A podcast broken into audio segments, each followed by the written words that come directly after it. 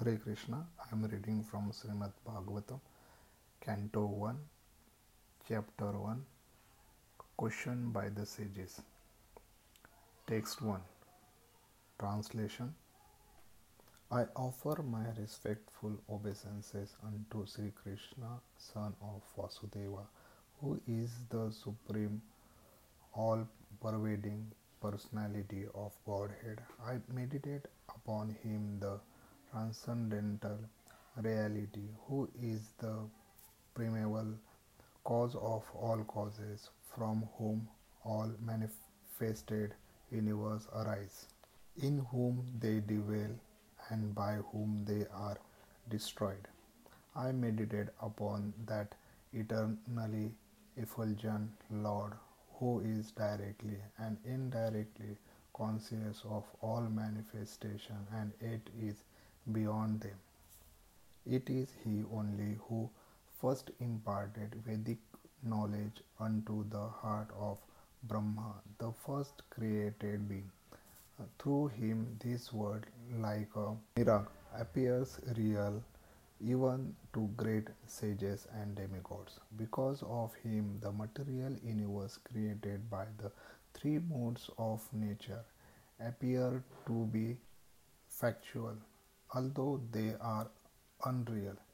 I meditate therefore upon him, the absolute truth, who is eternally existent in his transcendental abode, and who is forever free of illusion. Text 2. Translation. Completely rejecting all religious activity which are materially motivated, this Bhagavad Purana propounded the highest truth, which is understandable by those devotees who are pure in heart.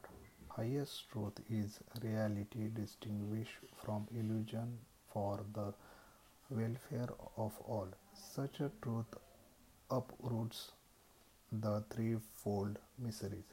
This beautiful Bhagavatam, compiled by the great sage Sri Vyasadeva, is sufficient in itself for God realization. As soon as one attentively and submissively hears the message of Bhagavatam, he becomes attached to the Supreme Lord. Text 3. Translation.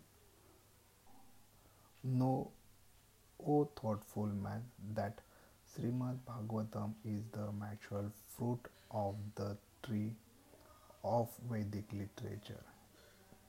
It emanated from the lips of Sri Sukadeva Goswami. Therefore, this nectarine fruit is all the more relishable by liberated soul. Text 4. Translation. Once in a holy place in the forest of Naimisharanya, great sages headed by the sage Shaunaka assembled to perform a great 1,000-year sacrifice for the satisfaction of the Lord and his devotee. Text 5. Translation. One day, after finishing their morning duties by burning a sacrificial fire and respectful offering, a seat to Srila Suta Goswami, the great sage, made earnest inquiries about the following matter. Hare Krishna.